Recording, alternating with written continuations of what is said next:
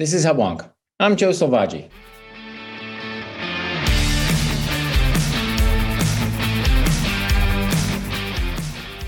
Welcome to Hubwonk, a podcast of Pioneer Institute, a think tank in Boston. Inflation is here. After a 40 year hiatus, the phenomena characterized by rising prices and an attending falling of purchasing power had reached 8.2% at the end of September 2022 before the demand shock of the COVID 19 pandemic, many had warned for decades that accommodative monetary policy and mounting federal debt might eventually invite inflation. But it was not until in the wake of the pandemic, with the passage of the nearly $2 trillion fiscal stimulus bill known as the American Rescue Plan, that broad, persistent inflation became an undeniable reality. American consumers discouraged and disoriented by the effects of inflation, are eager to understand its causes. Did macroeconomists anticipate the danger of inflation from massive fiscal stimulus only to have their advice ignored? Or, after two generations of stable prices, were both policymakers and economists alike complacent about the danger of overstimulating an economy rapidly recovering from a pandemic? To answer these questions, Hubwonk has enlisted the help of two prominent Harvard economists to serve as host and guest to discuss the source of the current inflation surge and the reasons many economists either missed the warning signals or failed to effectively dissuade policymakers from making choices that greatly exacerbated the problem. My guest is Professor Larry Summers, an economist who served as the 71st United States Secretary of the Treasury from 1999 to 2001 and as Director of National Economic Council from 2009 to 2010 and as President of Harvard University from 2001 to 2006, where he is a professor and director of the Mossavar-Rahmani Center for Business and Government at Harvard Kennedy School. Our guest host for the discussion is Professor Edward Glaeser, the Fred and Eleanor Glimp Professor of Economics at Harvard University who has served as director of the Taubman Center for State and Local Government and director of the Rappaport Institute for Greater Boston. He's published dozens of papers and four books on cities' economic growth, law, and economics. It is a pleasure to note that Professor Glaeser is also a member of Pioneer Institute's board of directors. The discussion is from an October 19th live webinar hosted by Pioneer for our members and includes answers to audience questions at the end. When we return, Hubwonk guest host Professor Ed Glaeser will discuss causes and potential cures for inflation with former Secretary of the Treasury and Harvard University President, economist Professor Larry Summers.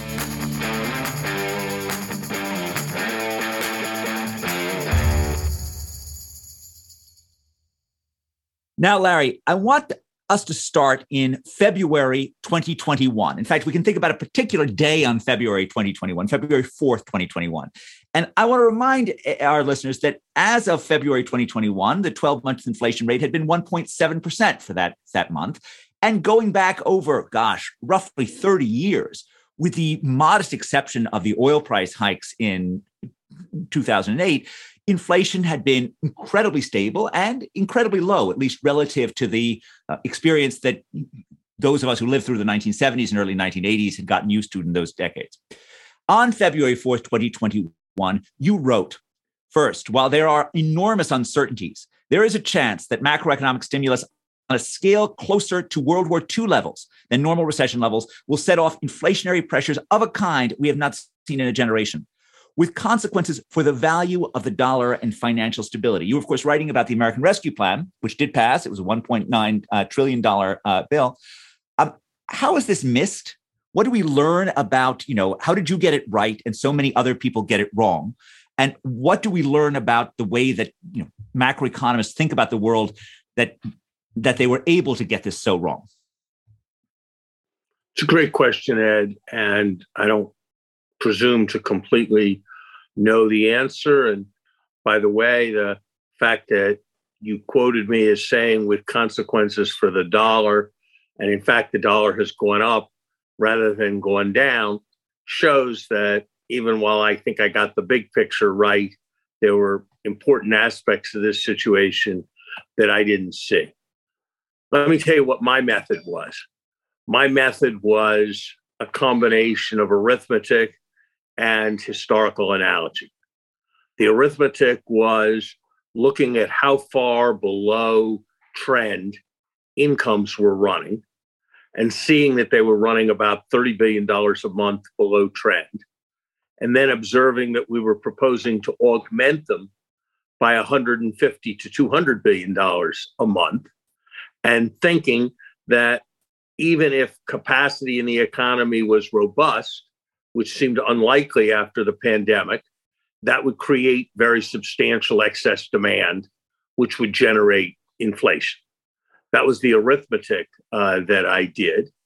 The historical analogies that I looked to were three World War II, where we spent 25% of GDP on defense. And this was about and this was about 15% of uh, GDP in stimulus, all to be delivered in a year. And that produced substantial excess demand. And the World War II case, we used price controls. That was not something we were going to do now. Second example I looked to was a formative experience for me in economics the Vietnam War inflation, where LBJ's collision between guns and butter combined with a fairly craven Fed led inflation to go from 1% in 1966 to having a six handle to the nearest integer by 1969 and this seemed like something much larger than that. And the third example I looked to was the Obama stimulus, where there was a consensus that the stimulus would have been better if it had been larger, a consensus I very much shared in at the time, but political constraints did not permit.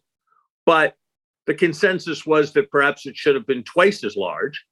And relative to the size of the gap that had to be filled, this stimulus was about five times as large as the Obama stimulus.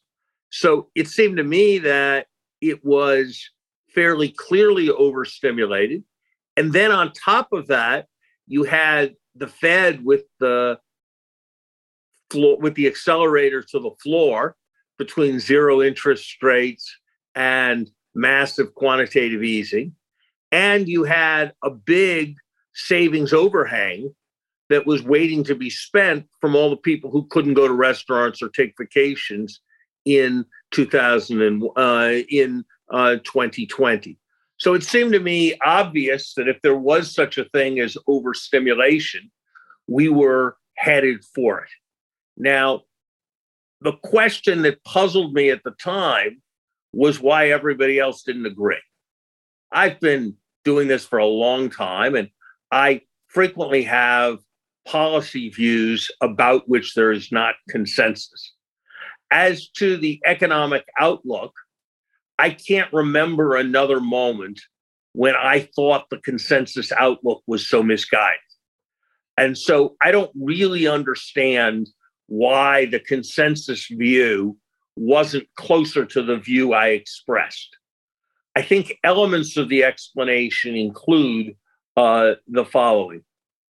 If you do a statistical analysis on a number that is roughly constant for 40 years, you will conclude that nothing can change it very substantially. And so any econometric analysis of the last 40 years kind of concluded that inflation was impervious to change and a lot of people were acting on the basis of those kinds of econometric uh, analysis. Like that's one very important technical source of error. I think a second uh, technical uh, source, a second source of error was just a broader phenomenon of um, short memories and wanting to be wrong in new ways. The problem for the previous decade had been what I had labeled secular stagnation, insufficient demand, inflation below its target. Everybody who had said there was going to be a lot of inflation, there was a famous letter written in late 2009 or early 2010 by a whole set of conservative economists and financiers warning that Ben Bernanke had the country on the brink of hyperinflation all the warners had been wrong. And that discouraged people from being warners for uh, 40 years. I think that's the second thing. I think the third thing was there was deference to people who hated Donald Trump and who Donald Trump hated. And they had decided to embark on uh, this plan. I think one of the less commented on of the Federal Reserve sins, which are many in this period, was the failure to strike any cautionary note at all about the magnitude of the fiscal stimulus uh, that was being provided uh, during uh, this uh, period. I think the Biden administration was influenced more by macro political factors than macroeconomic factors. There was a very understandable feeling that, as Rahm Emanuel put it, a crisis is a terrible thing to waste. And here we had this new moment of opportunity. And so there was a desire to do a whole set of socially important things. And I think there was some wishful thinking uh, with respect to arithmetic. I think, and maybe this is a final point to make, um, many have been sharply critical of those who were in authority. And obviously, I had a very different view about inflation than they did. I think it's important to recognize in assessing the Fed or in assessing Secretary Yellen or in assessing the Biden administration that the positions they took were in line with the consensus of economic forecasters, were in line with the vast majority of uh, Wall Street uh, forecasters. And so this is, I think, more of an intellectual failure of the macroeconomic policy community than it is then it should be thought of as the politicians discarded the advice of experts because most of the advice of experts actually was kind of on the inflation is not a serious uh, problem uh, side. I would say also that some of this relates to the fact that some of the more purely academic analysts of these matters who don't think of their role in the system as being spending time in Washington or kibitzing on uh, policy, but think of themselves as more pure scientists, had um, largely discredited themselves with a set of rather implausible and esoteric doctrines that led them to be largely tuned out of the policy community and tuned out by the policy community. And that tended to leave the field to the more politically minded uh, within uh, the economics profession. And that's an additional element of this. Thank you, Larry, for that uh, very comprehensive answer. I, I want to follow up in particular about this being a failure of the macroeconomics profession, or you know, let's just say the economics community writ large. And one way of thinking about what we do is there are sort of two things that are wrapped up in being an economist, let's say over the last 70 or 80 years. One is the traditional worldly philosopher, right? The traditional person who drew on exactly the things that you drew on in making your, you know, quite sensible and, and prescient prediction, um, which is, you know, the, the, sort of things that Adam Smith knew. So we know a bit about history. We're able to do some, some basic calculations. We have a lot of common sense, right? There's another tradition, which is, you know, the white lab coat scientist. And if I think about someone like your uncle, Paul Samuelson, he was someone who was very much like on the cusp of those two things. He was both a forerunner of the scientific path that economics would take, but still, you know, he wrote columns and his columns said sensible things about, about economic policy. Over the last 50 years, there's no question that the science has defeated the worldly philosophy within our profession. That if we look at our young kids, uh, the PhD students in our profession, they are being trained to be scientists, and they are not being trained, in fact, to give wise and prescient advice to, you know, in your case, macroeconomic policymakers. In my case, you know, mayors. Um, what should we be doing differently about that? How should we be thinking about that? What's what's what's how should economics be different along this margin? So I think it's another uh, very good uh, question. I think there are two ways of seeing it. Um, one way to which I used to be more partial was that you know economics is losing its way into esoterica. It's turning itself into a branch of applied mathematics. Isn't that kind of unfortunate? And that was the way probably if you had asked me about this 15 or 20 years ago 25 years ago i would have tended to give an answer like that i think today i would give a different answer i think today i would describe it as part of the process of greater specialization. If they were trying to figure out how a suspension bridge would operate in 17th century England, it would have been reasonable to consult with Isaac Newton because he was a person who really understood forces in a uh, very good uh, way and could perform calculations. Today's world has physicists and it has engineers.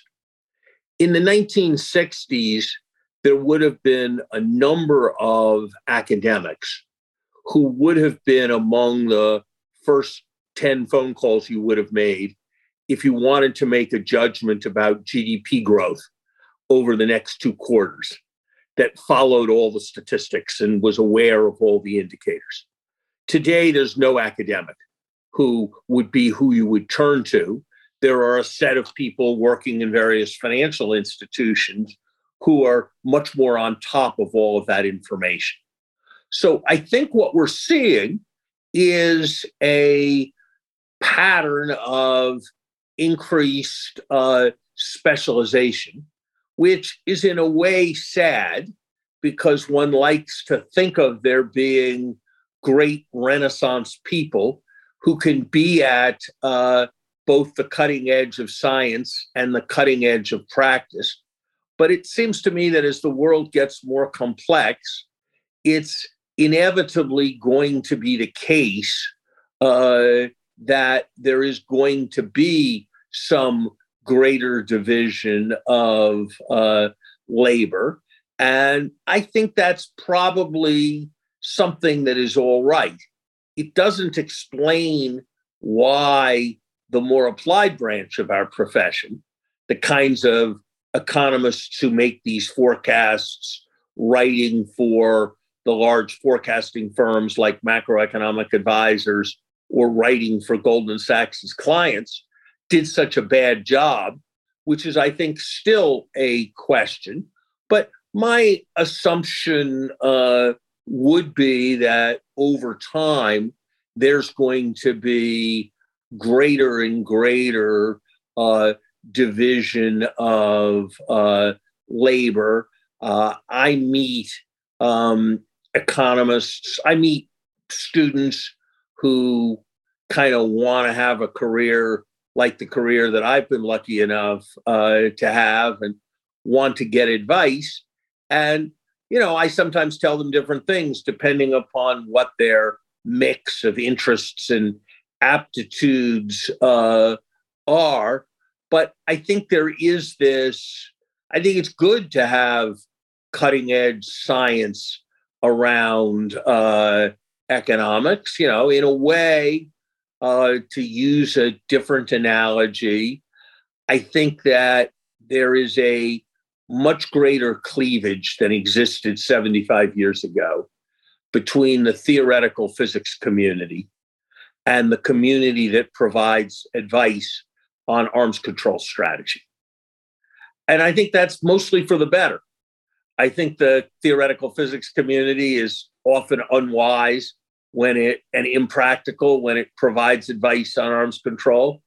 I think some of the things that you have to understand to be a theoretical physicist, you don't have to understand to think sensibly about arms control policy or weapon systems. And I think something of that kind is uh, going on uh, within uh, uh w- within within economics. I do think there's a bit more percolation from the science through to the policy, just with significant lags. And I kind of think that that is okay. And my guess is that uh, in to take your area, Ed, um, 30 years from now, there will be economists who are thinking in fundamental ways about agglomeration, and there will be economists who are advising mayors. And those communities will be less overlapping than they are today.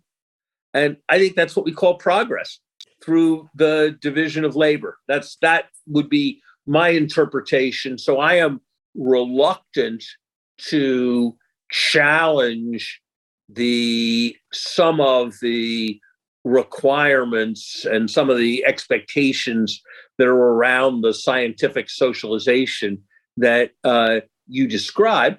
I think over time, it will be incumbent on the academic enterprise to find ways to train people to be good at making the kinds of decisions that Treasury secretaries uh, make. But I don't think that that necessarily means that the training that's being provided to people who want to be lab scientists or scientist types should be uh, modified.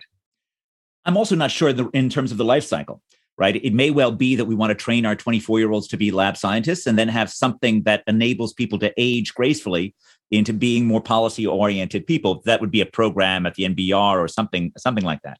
I want to ask one slightly impish question, right? Which you have to have to forgive me for. Um, do you regret when we go back to this to your column in, on February 4th? Do you regret uh, ending the column by saying the Biden plan is a vital step forward? Um, I mean, it's a it's a fairly clear endorsement, despite the fact that you were, you know, going out on a limb in terms of pushing against the uh, uh, the risks of inflation. Do you wish you had been less uh, less prone to give it an endorsement at the end of the day? Uh, it it says something interesting about how that column was read. Um, that I have participated in probably a hundred discussions of this type in the last six or six or nine months, and you were the first person to ask that question. so I think it's safe to say that my endorsement was less than highly consequential, nor was it seen by some of my friends who did not appreciate the column as a very substantial uh, saving uh, saving grace. I think I'd say two things in all honesty, Ed. Um, one is that I think there is a question as to whether zero, I'm sure I think 2 trillion was too much. I think, I think in all honesty, I think in retrospect, zero probably would have been a better number than 2 trillion. But on the basis of the information that I had at the time, I don't think that was true. And so I think my statement was actually a kind of reasonable one. And I think that there is a balance that one has to uh, strike and that I'm constantly sort of mindful of striking, which is one has to, it seems to me that if one is writing for the broad audience and the broad community and the broad policy process, one has to balance articulating what one sees as true, which what's the point if you're not doing that, and providing information that can guide and providing direction with creating a capacity for one to be heard. Right. And um, that I, I make no apology for the fact that that influences uh, what how I how I write things. And so, in all honesty, I think I would not have uh, withdrawn that I don't think I made a mistake by uh, including that uh, including that sentence. Totally reasonable. Okay, so two elements in inflation uh, that sort of push pushes in slightly different directions. So one is housing. Um, housing is likely, if anything, and I'd like you, you to explain this because you've, you've written it on this. It's likely, certainly not to go away anytime soon. The housing component to inflation, if anything, it might even even increase. The second is oil. Um, oil has a direct component, which is taken out in the core inflation numbers, but there are also indirect components that oil has throughout the economy. And we have a, a I'm going to give a, a un, unashamed uh, plug for our PhD student Robbie Minton, who has a very nice job market paper on how you filter out oil, which gets you, you know, maybe perhaps one fourth of the burst in inflation can be are the combination of the direct and indirect effects. And at least, you know, when I look at the oil futures markets, it looked like it looks like people think that oil is going to mean revert somewhat. So that's likely to be a slightly cooling force. How do you think about oil versus housing? How do you, you know, which and there's a lot that's wrapped up in that both both the sort of you know role of supply chains in oil or role of the war in oil, um, and you know looking forward. So let me say something about housing first, and then say something about oil. Um, with respect to housing, there is a question whether in measuring prices you should measure the prices that people pay or are paid, or you should measure the new prices that are struck. So every month, most people pay the same rent they paid last month, and a few people have a new lease. And if you look through uh, 2021 and the first few months of 2022, very clearly new leases were going up by 15%, but most people were not getting new leases. And so, how should you measure the rate of inflation? The CPI averages in with low weight the 15% who are getting new leases and the vast majority who are paying the same amount they paid last month. What that means is that even after new leases stop going up, the CPI is going to be going up for a quite substantial length of time. So even if new leases only go up at 2% annual rates from here, at the end of 2023, housing inflation in the CPI will be running at 6 to 7%. And in the core CPI, even if everything else was zero, uh, core CPI would be running about two and a half to three uh, percent. So those are the facts. And then there's a question as to how you should interpret them. I'm inclined to give, I'm inclined to think that the CPI does it a reasonable way. So, for example, when we look at wage data, where the same phenomenon happens, most people have the same wage that they have last month. That's certainly true for you and me at Harvard. But after a year or so, people get wage increase, uh, but people get their salaries adjusted once a year unless they move jobs. So there's a case, just like the case with respect to housing, that you should look at the people who are moving jobs to figure out where the labor market is going. I find it interesting that not a single one of the people who go through all this analysis and then conclude that inflation is low because new leases are not going up. Not a single one of them pays any attention to the fact that the gap between job switchers and other workers is at a record high right now, suggesting the likely acceleration of. Can you, Larry? Can you explain that? I'm not sure that that that was clear. What what define what you mean by the gap between job switchers and? So you can look at what happened to wages averaged across all Americans, or you can look at what happened to the wages of the people who switched jobs last uh, in the last few months. Usually, those two things move together. We're at a moment right now when there's an unprecedented gap between those two uh, things. What that tells me is that the labor market is very tight that there's a lot of wage pressure, that when Harvard hires a new professor, they give that new professor a big premium wage. and that over time, the wages of people like you and me will catch up.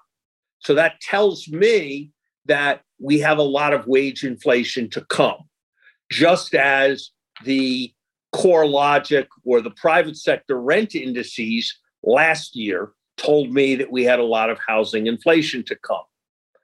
I understand the logic of people who say that this year private rents are no longer going up, new leases are not going up so fast. Therefore, we shouldn't worry so much about housing inflation. The problem is that the same logic says we should worry more about wage inflation, and none of them are intellectually consistent because almost all of them are politically motivated by a desire to push for easier policy. And I think one of the ways in which our profession has not distinguished itself is the strong correlation between people's technical judgments and uh, their political uh, loyalties. Ed, oil's a really interesting question. I am struck by the disjunction between the forward market judgment that you describe and which I share, which I share as being an accurate description, and the view of what I would call the Dan Yergin set, the set of people who count barrels, follow the oil markets very closely, and who tend to see substantial like a substantial risk of oil price inflation from things like the Saudis uh, and the Russians. Now, of course, the market knows all that. And so one can just say, follow the market. I think a difficult question is what is the demand estimate that is implicit in the market's view? And many who are close to the markets tell me that the reason why the market is forecasting um, a decline in oil prices is that they're factoring in a lot of demand suppression from uh, recession um, in uh, the next year. I don't know whether that's right. There's a small technical factor that explains this, which is there are many more oil producers who want to hedge by selling forward than there are oil consumers who want to hedge by buying forward. And that means that there's a tendency for the price to be low. I don't think that's, I think that's a few dollars. That's not $20. And so I think there is still a question um, about oil. Last thing I would say is uh, you referenced one of your students' papers, which I've not had the privilege of reading. In general, I think almost all analyses that call themselves supply side analyses and focus on single markets are likely to confuse more than they illuminate with respect to inflation for a variety of reasons, one of which is when the price of gasoline goes up and people still have to drive to work and they spend more money on gasoline, they spend less money on anything on everything else, which in a small way, but attached to a large number of products, reduces the demand for those products and therefore reduces their price. But nobody's saying what the effect of the gasoline price increase is ever factors into its contribution to overall inflation. The deflationary impact it has on a large number of other uh, sectors. So, in general, I would caution your listeners that um, for many phenomena, a macro view is better than a micro view. Another example is um, people forecasting stock market earnings. The people who do it on a company by company basis almost always miss all the big moves because the big moves are associated with recessions and uh, the like. And often the people who forecast total earnings better are the people who try to forecast what's going to happen to the overall economy and then think about total profits relative to the overall economy. And I think something similar is true with respect to inflation.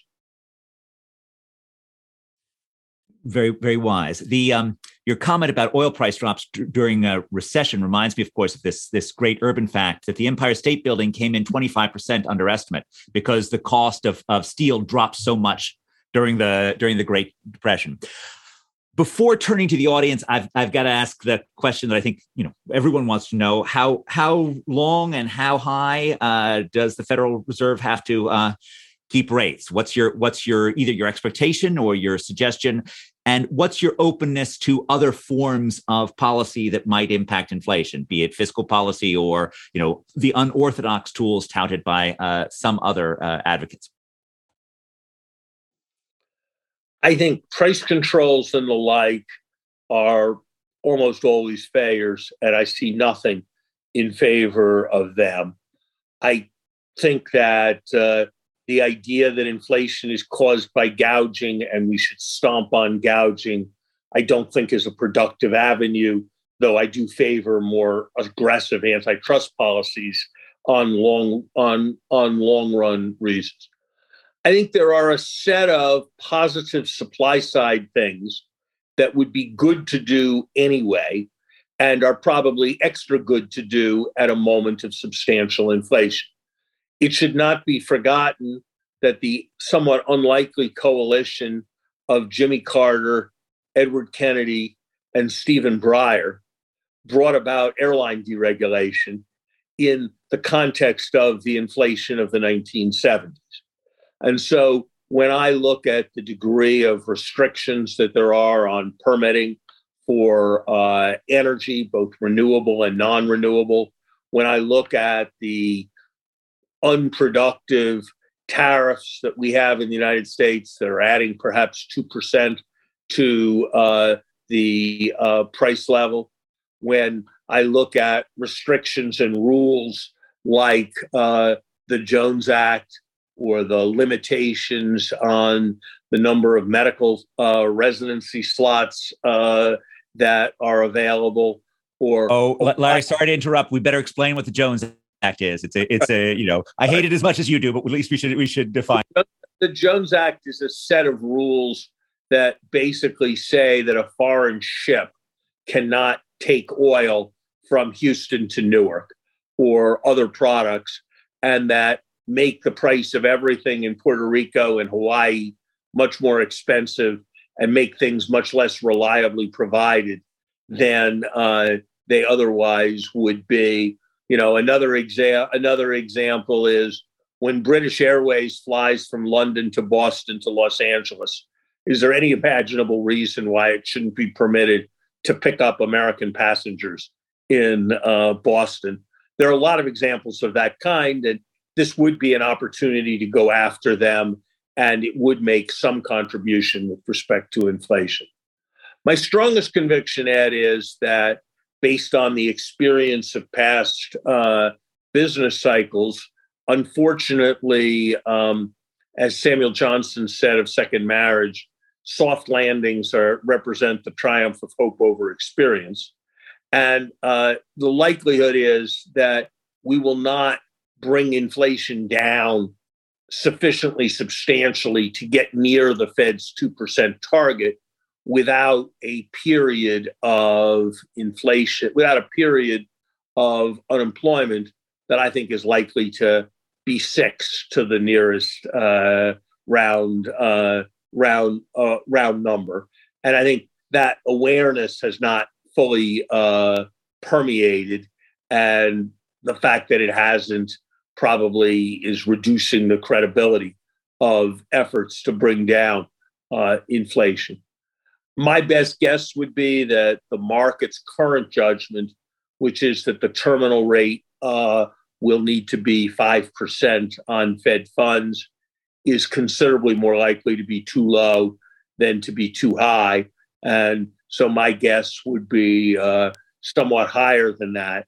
But I have higher confidence in the view about the degree of slack that is necessary to reduce inflation than I do about the level of interest rates that is necessary to be associated with uh, disinflation.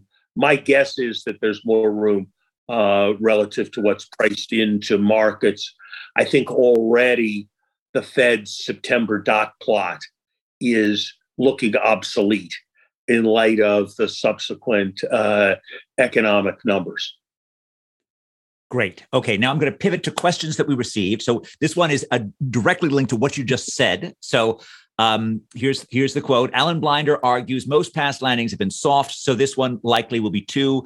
Is this one like the others or not? My interpretation of what you just said is yes, it's likely to be like the others, but most landings have not been soft; they've been hard. Is that is that? Uh... Alan Blinder's claim of that kind, I think, has no relevance to the current situation examples of the soft landings he cites are the soft landing starting with 2.5% inflation in 1993. Uh, none of the soft landings that he cites began with inflation in excess of 5%. Um, all of the instances he reviews in his very thoughtful history in which inflation was above 5% involved uh, hard landings. So I don't think there is anything in that history to uh, support the view that we will now be able to organize a uh, soft uh, a soft landing. If you ask me to make the best case for that proposition, it would not involve anything about the Fed and soft landings. It would involve other periods like wars when uh, when there was substantial inflation and the world came subsequently to see it as a one-off increase in prices rather than as an inflation problem. I don't think those examples have much relevance to today, but if I had to defend the counter proposition to mine, that would be what I would, those would be the kinds of arguments I would make. I think it's simply absurd to suggest that there's relevant history of Fed engineered uh, soft landings. The better argument for extreme optimism is to still cling to team transitory, that the inflation is going to recede on its own. Great. Um, this this one you've already mentioned both the, the the wages for new hires and new leases, but surely there are other uh, measures which would be relevant in answering this question. What particular indicators or metrics are you monitoring that might lead you to assume that core inflation has peaked? So that's the that's the question is what which and I presume there are many of our listeners who'd be interested in knowing what other things do you think are important that make you you know would make you think that we've turned the corner beyond wages for new hires and leases for new rental rates for new leases. So I would so I look very hard at measures of labor market tightness. I look at the vacancy rate. I look at the quits uh, rate because when labor markets are tight, more people uh, quit. Um, I look at measures of capacity utilization because those have something to do with how much firms are likely to feel pressure and the ability to pass on uh, cost uh, increases. So those are some of the measures I look at. I also um, would be uh, paying atten- paying um, attention to measures of inflation expectations, and I would be paying attention to the various measures that um, are produced by the different regional Federal Reserve banks um, that look, for example, at sticky price components of the CPI versus flexible price components, or look at the median CPI component rather than looking at uh, some uh, average, or look at what's called the trim mean uh, picture. I think one of the things one has to do to uh, be intellectually honest in these things is look at a wide range of indicators, always be constructing in one's own mind the best case that the position one holds is wrong, and then see how credible and convincing uh, you can make that case. It's partially responsive, perhaps, to your question, Ed, to remark that one discipline I use in forecasting and that I find quite helpful is if my if I think my forecast is going to be of 4% core inflation, I say to myself, all forecasters are always are almost always wrong. And so I say a year from now, which is more plausible that we will have had 6% inflation or that we will have had 2% inflation? And unless those two things are in equipoise, I revise my view about 4% inflation. And I think many of the forecasts one hears these days have actually more the character of best reasonable case than the character of best judgment. It's not that it's unimaginable that inflation will be as those forecasts have it, but if you actually really forced those who were making the forecast to judge the probability of there being substantially low and substantially high, um, I don't think that they would be able to reach any conclusion other than that they were at more risk of being low. So, for example, another sentence I often hear from economic forecasters is my forecast is X, but the risks are mostly to the downside. I would say, well, why is that your forecast then? If your forecast is that your forecast is going to be wrong, why don't you change your forecast?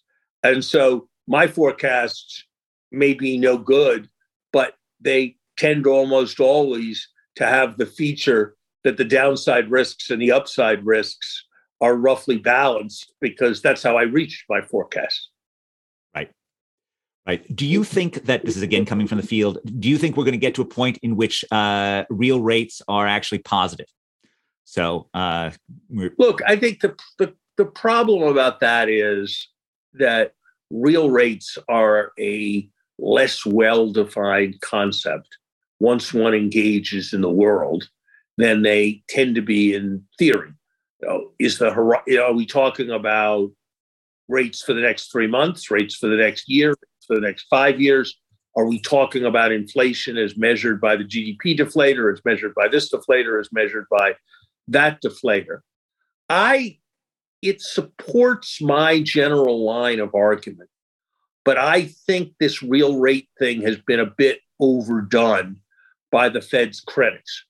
I get an email every morning from uh, the uh, Intercontinental Exchange in which they report to me based on the derivatives they trade what the prevailing estimate is of one year real rates and of uh, five year of the five year real rate starting one year from now those numbers are positive right now mm-hmm. so there are concepts of the real rate where we are already uh, positive i already expressed the view that I think we're going to have to raise rates more. And since we're going to be raising rates and inflation probably by middle of next year will have come down at least some, I think we're going to be moving towards higher real rates than we have than we have now. But I think it's a little bit facile to simply say uh, the Fed funds rate is three, inflation has been seven over the last year, Therefore, we have obviously negative real rates. That, while it supports the direction which I'd like to see policy move, that seems to me a bit facile as an argument. That that sounds right to me. You know, the way that I've typically thought about this in the housing context is is I think as you as you comment suggested, comparing something like a, a 10 year 10 year rate to the 10 year Livingston expectations uh, for for for which is a survey of forecasters, and that number of the 10 year inflation expectations is currently two and a half percent. So as you say, that is we do currently have positive real rates uh, in that in that dimension. Um, the uh, moving on to the next the next question. What do we think about uh, the inflation reduction act and its actual in, impact on inflation? I think you you actually played a role in terms of of public discussions about this but it, it's a question that one of our one of our seminar participants uh, asked. I think the inflation reduction act was a good thing. I think that it spurs renewable energy technology in a way that is quite desirable. I think it corrects over it corrects a decade of staggering underinvestment in uh, the IRS and enables us to have a more functional tax administration uh, system, which for a country with a $7 trillion tax gap over the next 10 years, $7 trillion is, I think, an important thing. And I think it does some good things with respect to widening access to healthcare. And I think the best guess would be that over time, it is going to reduce uh, budget deficits. So I think the support uh, that it provides to energy supply and the reduction in budget deficits means that the path of inflation, other things equal, is likely to be slightly lower with it than it is without. I don't think it represents a major solution uh, to inflation, but unlike some of the early proposals, which I think would have quite substantially exacerbated inflation uh, pressures, as obviously the Rescue Act uh, did. I think this one is um, on the right side of the ledger. Uh, I don't think that it was the greatest truth in advertising to label it that.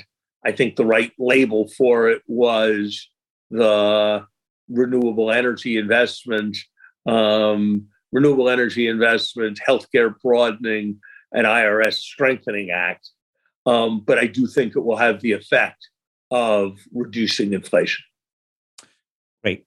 Uh, in the in the live chat room, Tom Palmer writes: A local economist told me recently that quantitative easing and TARP had nothing to do with the run up in equity and real estate prices since 2007, when otherwise inflation was flat. He blamed only low interest rates. Do you agree?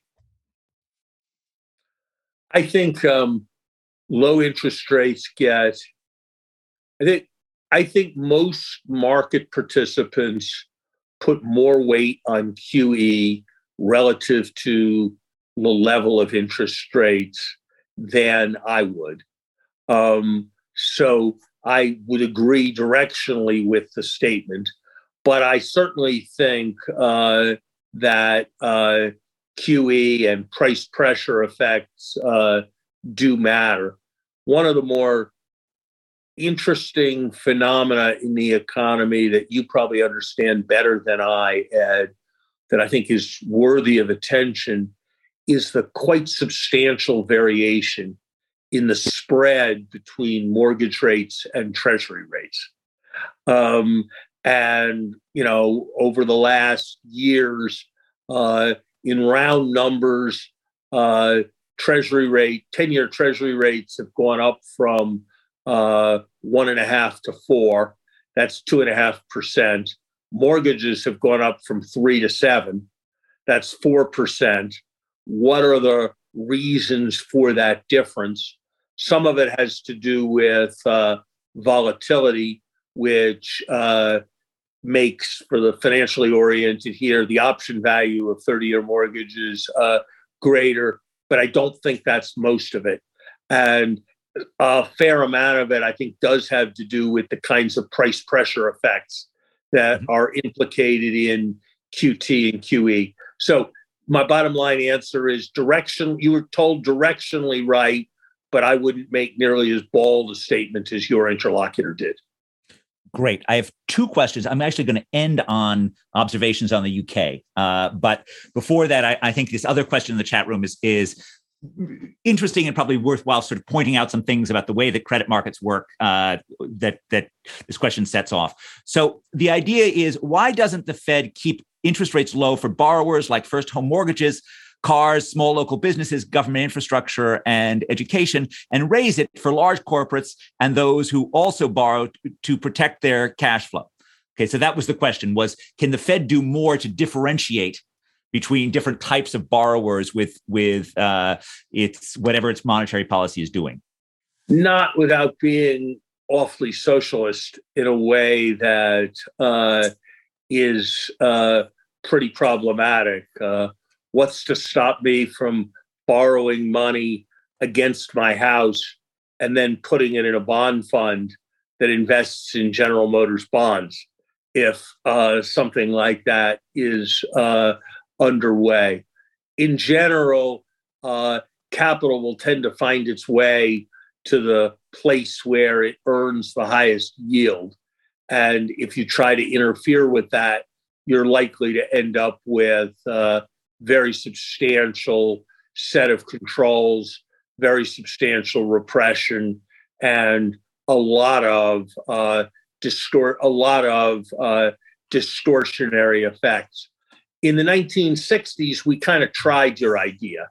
We had this idea that there were these institutions oriented to housing, savings, and loans, and they had a maximum interest rate that they could pay on deposits.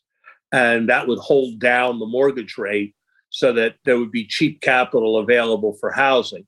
And what would happen is when the Fed raised rates, they would lose all their money and there wouldn't be any funding available for housing, and housing would crash in a particularly brutal way.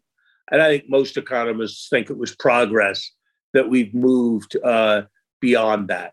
So, insofar as we want to subsidize particular things, I'd rather see us do it with direct government subsidy programs or with uh, tax incentives than do it through the selective provision of uh, credit. Right. The important point being we really want to have government subsidies be clear and visible and understand what the cost will be, as opposed to doing them in a veiled way where we have no idea how many of these loans are going to go, go bankrupt.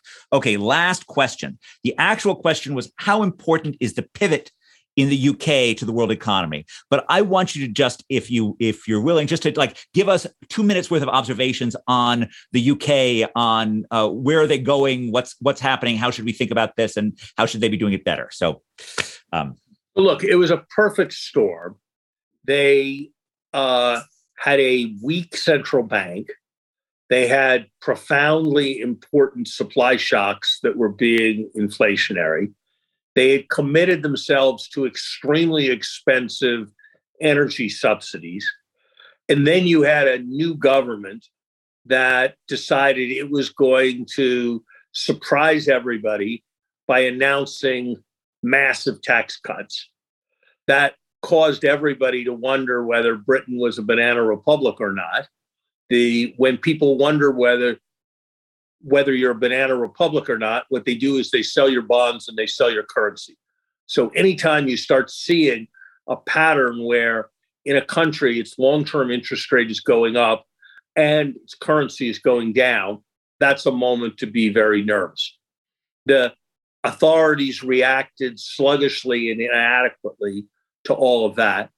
Then there was an additional problem, which was that many of the pension funds had in effect speculated in the bond market.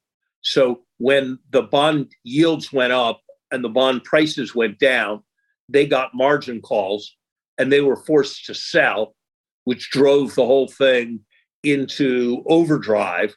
More higher yields, more selling, more selling, higher uh, yields. At which point, uh, the British authorities have had to kind of do something like it was from a Saturday Night Live skit oops, we didn't mean it. And um, the prime minister who actually had meant it and had driven the policy is still there um, in office, but not in power, having ceded most power to her secret to her chancellor of the exchequer, in effect, the secretary of the treasury. The Bank of England is kind of confused as to whether it's tightening monetary policy because it has a lot of inflation, or whether it's printing money and buying bonds because the bond market's uh, in trouble. So the situation is kind of exuding disarray. There is a modest effect from the fact that British investors who need liquidity are divesting foreign securities as well, and that's affecting the global economy. There is a larger effect, which one might call a reputational externality that, gosh, if this could happen in England, maybe it could happen in other places. Maybe we need to be more suspicious. Which is, I think, adding to uh, risk premiums uh, everywhere. I think that those effects are there. I don't think those effects are immense. Great, thank you, Larry. You've been very, very generous. I, I will just we started earlier uh, in the in the conversation talking about how people trained as as economic scientists learn to be worldly philosophers. A non-trivial part of my education in this has been talking to you and listening to you over the last 31 years and the last hour was no no different. You you remain a, a, you know a model of this and just a tremendous example of how to actually use wisdom and knowledge to in fact make the world a better place by advising advising its leaders. So thank you for your time larry and thank you for all of our our program participants. I believe this webinar is at an end. Thank you. This has been another episode of hubwonk. If you enjoyed today's episode there are several ways to support hubwonk and pioneer institute it would be easier for you and better for us if you subscribe to Hubwonk on your iTunes podcatcher. If you'd like to help make it easier for others to find us, it would be great if you offer a five star rating or a favorable review. We're always grateful if you want to share Hubwonk with friends. If you have ideas or comments or suggestions for me about future episode topics, you're welcome to email me at hubwonk at pioneerinstitute.org. Please join me next week for a new episode of Hubwonk.